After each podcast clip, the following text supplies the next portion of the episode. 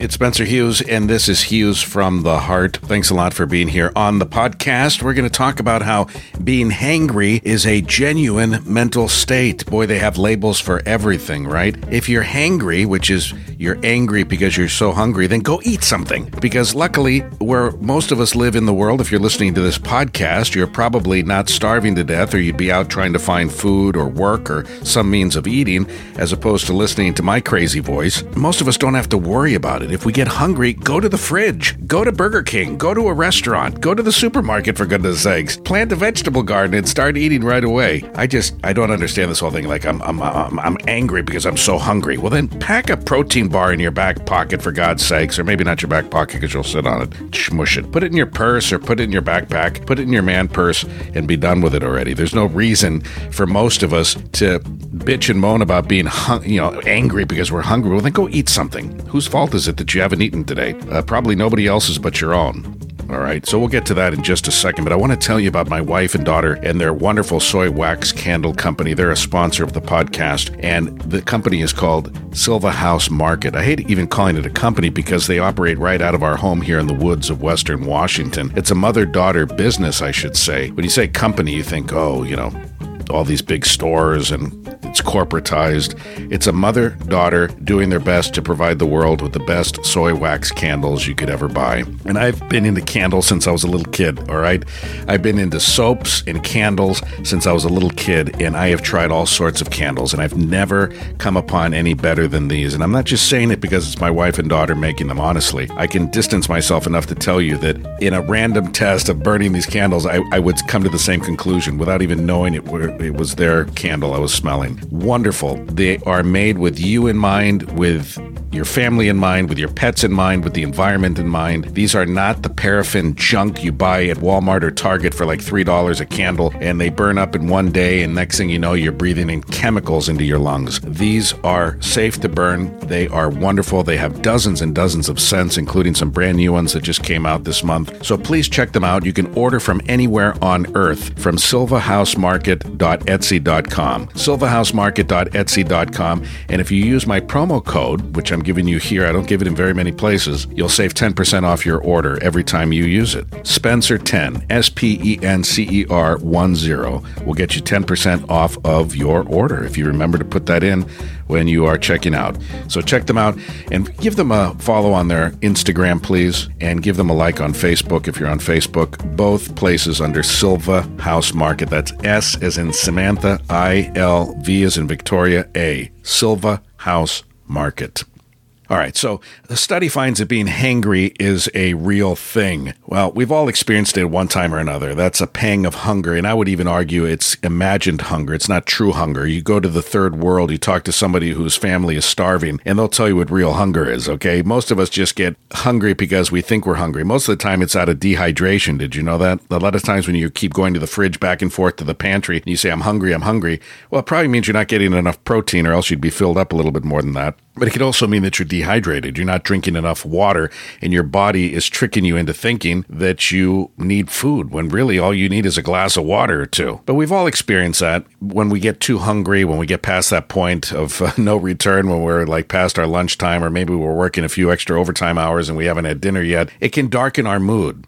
But again, I'm going to go above and beyond what this story tells us and tell you and remind you that you are always in control of your mood. Always. Unless you're suffering from severe mental illness or schizophrenia or something where you feel like you're not in control of your emotions. Most of us are not in that situation. Most of us are in total control of our emotions, and we don't need to be a-holes to people just because we haven't eaten in a few hours. All right. But it, we've come up with this term as of late called hanger or being hangry, and that's being both hungry and angry, and the anger coming from being hungry. So, research published just recently suggests not only is this emotional state genuine, but that hunger can influence our behavior in other ways. Now, Viren Swami is a PhD and the lead author of the study and a professor of social psychology at Anglia Ruskin University in England, and they told Healthline, uh, he told Healthline that his wife is one of the reasons he decided to conduct the study. He says, My wife is often saying that I'm hangry, but I didn't think being hangry was even a real thing, he admitted. But mainly because I'm interested in the impact of hunger and eating on human emotions and behaviors. So for the study, researchers used the experience sampling method to gather data that they use to better understand the way that hunger can affect emotional outcomes in everyday life. And according to the researchers, the study participants were invited to respond to prompts asking them to complete brief surveys on multiple semi random occasions occasions throughout the day. There were 121 participants at the start, with 76 completing at least one survey per day for 21 days. A total of 64 participants completed the study by responding to the final questionnaire. Participants were from 18 to 60 years of age, an average age of 30, and they were predominantly women. Just putting that out there here, okay? Now, they studied them for three weeks, and participants responded to survey prompts five times per day during that three week study period. And these prompts asked participants to rate their emotional state and state of be- well being, as well as their feelings of irritability and anger and hunger. They were also asked about how much time had passed since they last ate. And again, remember, this is a first world problem. There's people on this earth that have not eaten for days, maybe longer, for weeks, and they're just barely holding on, okay? Just because you haven't haven't had a bag of potato chips in the last three hours doesn't mean you're like starving to death. And I'm sorry if I sound sarcastic, but it's true. I mean, we are so spoiled in much of the world that if we go 20 minutes without stuffing food in our face, right? I mean, we're as obese as we've ever been in this world, in the Western world anyway. We're as fat as we've ever been. We're as out of shape as we've ever been. Then we say, oh, I haven't eaten in so long. Well, maybe you don't need to be eating right now. Maybe you need to be drinking water or exercising or reading a book or something, right? You don't always have to be eating. But most of the time we eat out of, in the Western world anyway, we eat out of boredom, we eat out of dehydration, we eat out of stress, we eat out of anxiety, we eat out of depression, we try to eat ourselves out of our sadness the same way we try to smoke and drug and drink ourselves out of our sadness. It's a way, I think, of self medicating, but I'm not a doctor. So during the uh, final questionnaire, researchers looked at different dietary behaviors, such as whether or not people ate when they felt irritated or when they had nothing to do. They also assessed anger using the Buss and Perry Aggression Questionnaire, a commonly used tool to measure aggression in adults. And they said the findings indicated that hunger was significantly associated with greater anger and irritability, as well as lower pleasure over the study period of three weeks. Swami said his study confirms that being hangry is real and that our feelings of hunger do negatively affect our emotions. I would add, if we allow them to. If we allow them to. You don't have to be an a hole just because you're hungry. It's almost like an excuse, like, you know, I'm bitchy to you because I haven't eaten all day. It doesn't mean that you can be a jerk to people, right? It just, it, again, nowhere in the studies does it say just go eat something. I mean, why bitch and moan about being hangry? Just, you know, keep a protein bar in your purse. Keep snacks at work. Keep, you know what I do? I keep stuff in my glove box. I keep a bag of nuts. I keep some protein bars. I keep a bottle of water. There's no reason you're never fully out of reach unless you're hiking through miles of wilderness. And even then, you should be prepared and have food with you. I mean, especially then, you should be prepared and have food for you. So even that's not an excuse. I mean, what is the excuse to go to that point where you're hangry? Okay, you're working an 18 hour day. Great. Good for you. You're not the only one. Then you should have snacks at your desk. You should have snacks at work. You should take more breaks. You should go take a lunch once in a while. All right. Anyway, back to this. I just, I, I, I enjoy talking about this study because I think it's fascinating, but I just don't like the excuse making. Like, you know, see, this is proof. Spencer's giving us proof that we can be hangry. Well, no, it's explaining where hanger comes from. But again, the uh, the antidote to being hangry is just eat something for God's sakes. Don't get let yourself get to the point of hanger. That's my point. Anyway, Dr. Timothy B. Sullivan, the chair of psychiatry and behavioral sciences at Staten Island University Hospital, part of Northwell Health in New York, says we know in general that when we experience emotions, our minds survey our internal physiological states in order to construct an assessment of our mood. He explained that for this reason, it's easy to understand. It's easy to understand that states of hunger or other conditions of physiological vulnerability can trick our minds into associating those physiological physical sensations with, with moods. Sullivan told Healthline, Indeed, the theory of constructed emotion holds that mood states are fundamentally largely a consequence of that process of introspection. He pointed out that self reports are one of the weakest sources of data, and that's concern over the study. He says in this instance, it's not clear whether or how the investigators could have blinded the subjects to the purpose of the study. Sullivan concluded that for this reason, there's a strong possibility of confounding in that the subjects may have been cued to associate anger with periods of hunger. That's what I was thinking too in the back of my mind. Dr. Alex Dimitriou an expert in psychiatry and sleep medicine and the founder of Menlo Park Psychiatry and Sleep Medicine in California. I know where Menlo Park is. And uh, as well as Brain Food MD says, I'm not surprised at these findings.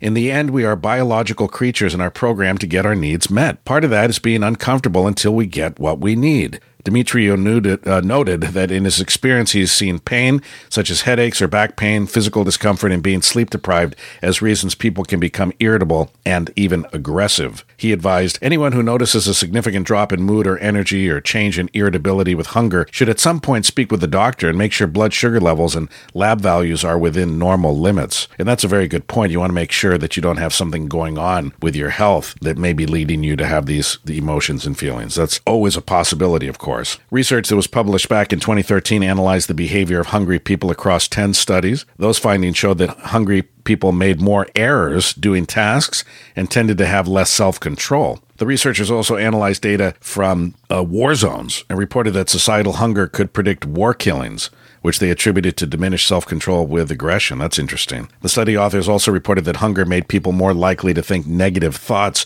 about racial minorities, as well as increased thoughts about death. Very fascinating. I think this really does go back to our reptilian brain, doesn't it? I mean, I think so. That it's a survival mechanism that we think because we're hungry that food's going to be scarce and we don't know when we're going to eat again and we need to go out there and hunt something down or we're going to die and the whole tribe's going to die.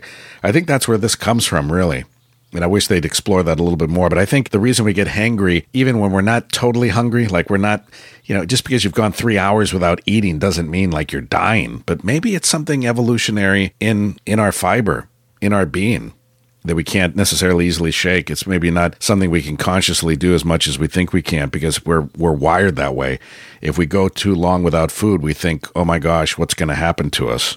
It could be that. Could be a lot of that. I'm Spencer Hughes. This is Hughes from the Heart. If you like what you hear, this is just the free sample. I want you to please join me on my daily podcast, Hughes from the Heart, at Patreon. You can get to it very quickly. Go to patreon.com slash Spencer Hughes. People listen to this podcast now in so many countries. Let me just update here. And again, you may be listening to this six months after I, I put it up for you to listen to it so these numbers may change. But as of right now, I will tell you According to my analytics, we are being heard in 42 countries and 724 cities around the world. I want to thank my top countries the United States, France, Canada, Germany, United Kingdom, and Japan. And my top cities are Colorado Springs, Colorado, Novato, California, Frankfurt in uh, Germany, Columbus, Ohio, Sparks, Nevada, Seattle, Washington, Olympia, Washington. I'm in Washington, so it's nice to see some of these Western uh, Washington cities popping up here. Seattle, of course, and our capital of Olympia. And hello to everybody else out there from Brazil to Sweden, Australia to South Korea, and so many other places in between. I love all of you. Thank you very much for being here. My friends in Bermuda, and the Netherlands, and Singapore, and Vietnam, and Costa Rica, and Argentina. And I look at the map, and we are heard in North America, South America, Africa, Africa, Europe, Asia, and Australia. We are all over the place, sort of. We're getting there. I would love, love, love to make this heartfelt journey and this labor of love, if you will, to become something really, really big in this world. And you can help me do that by listening to all the free stuff you can and by joining the Patreon. It's only a dollar a month, three pennies a day. Will you do that today? I want to see how many people around the world will sign up to the podcast. Patreon.com slash Spencer Hughes. And you could also click the support link at hughesfromtheheart.com, and that will show you other ways you can support the podcast. I do have a Venmo, which is Radio Spencer, and I won't lie to you, we don't turn away any donations, small or large, and they help to keep the podcast going. I'm barely keeping the lights on, my friends. This podcast has yet to make a lot of money, or any degree of money, really. It's just barely paying for itself. A lot of time and energy and cost goes into producing these podcasts, especially on the daily basis, and I could really use your help. So if you want to just throw a few bucks to help support the podcast, keep the lights on for a few more days or weeks, that would be awesome. Radio Spencer is my Venmo. Thanks a lot. Much love to all of you, and we'll talk again real soon.